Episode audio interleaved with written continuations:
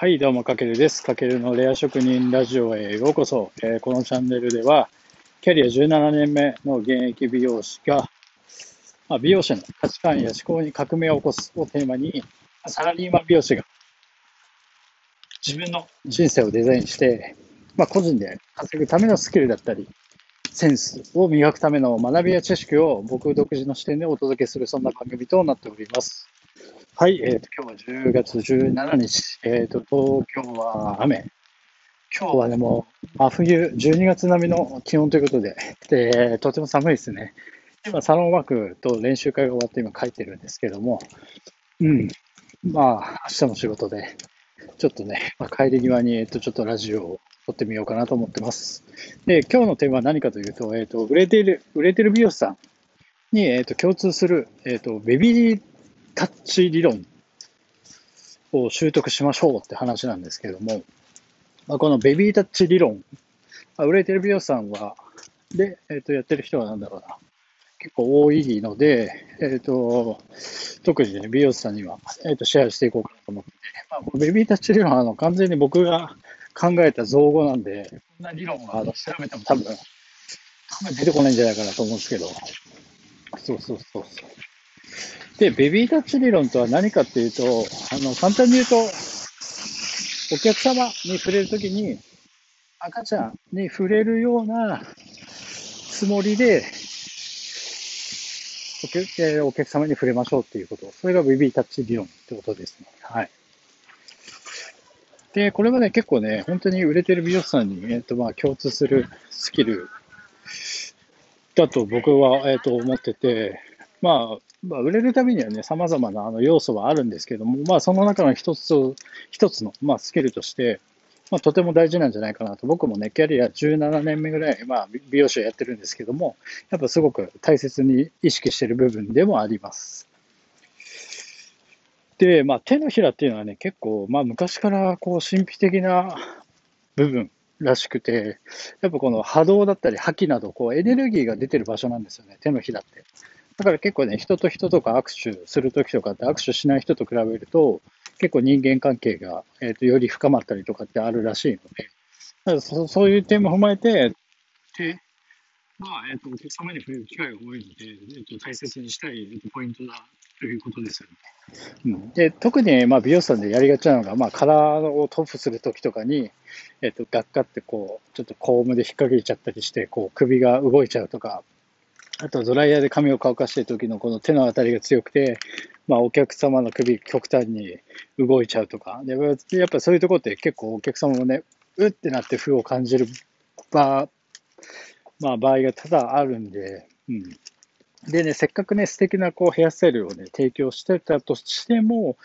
結果的になんか、そういった部分がマイナスに働いてしまって、えっと、総合的にやっぱマイナスに受け止めてられてしまうっていうのはすごくもったいないですよね。なので、まあ、なんだろう、カットするときのこのコーミングの仕方だったり、まあ、カラー中の、なんだろう、塗布だったり、まあ、ドライヤーもそうですけど、あとブロー中とか、まあ、様々な、こう、手を使う場面では、えっと、しっかりそのベビータッチを意識するべきじゃないかなと僕は感じております。はい。で、なんだろうな、ちなみに、なんだろう、僕たち、こう、美容師のサービスっていうのは、まあ、お客様がご来店したときに、まあ、点数で言うと、例えば、なんだろう、100点、えー、っていう点数を、100点満点の点数を持っていたとして、帰るまでにその点数をなんだろうどれだけ高得点を維持して帰っていただくかっていうサービスでもあるんですよね。うん、これが100点、120点になれば上出来だし、えー、と何か一つでも不備を感じたらマイナスになって、マイナス50点にもなっちゃうし、40点にもなっちゃうし、いくらその100持ち点の100をお客様が持ってきた、えーと、高得点で返せるいうのが僕たちのサービス業の一つなのかなと思ってます。うん、まあ、だからそういうベビータッチもそうですけど、そういう意識を持つだけでも、接し方だったり触れ方っていうのも絶対に変わってくるので、まあ、それが結果、あのお客様にも伝わるし、まあ、特に長く通って、えー、支持される美容師になるんじゃないかなと。うん、で僕の周りでもやっぱりね、その売れてる美容師さんって結構その手手際というか、手さばきの部分で、やっぱりタッチが優しいですよね。うん、でそれってやっぱお客さんのことを思ってやってるし、それも結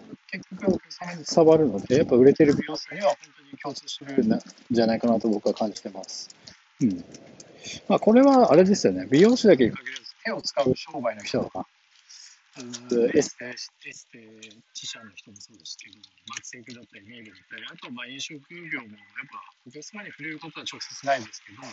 ぱ手を使う仕事なんで、えっと、他の仕事の方には当てはまる大切にしたいスキルなんじゃないかなと僕は思ってます。でもし、あなたのこのお店で、まあ、指名数が多いスタイリストさんがいたいるんであれば、あ、明日からちょっとその人のサロンワークを見て、まあ、その触れている瞬間にフォーカスをして、ぜひ見てみてください。きっとね、多分、すごいタッチが柔らかいんじゃないかなと思います。なかなかね、そういうとこって見る機会ないと思うんですけども、でも、絶対ちょっと注意深く見てあげるといいと思います。うん、で、もし、なんだろう、そういう人がお店にいないんであれば、まあ、今日お伝えしたように、あなたが、えっ、ー、と、そのお手本となって、例えば、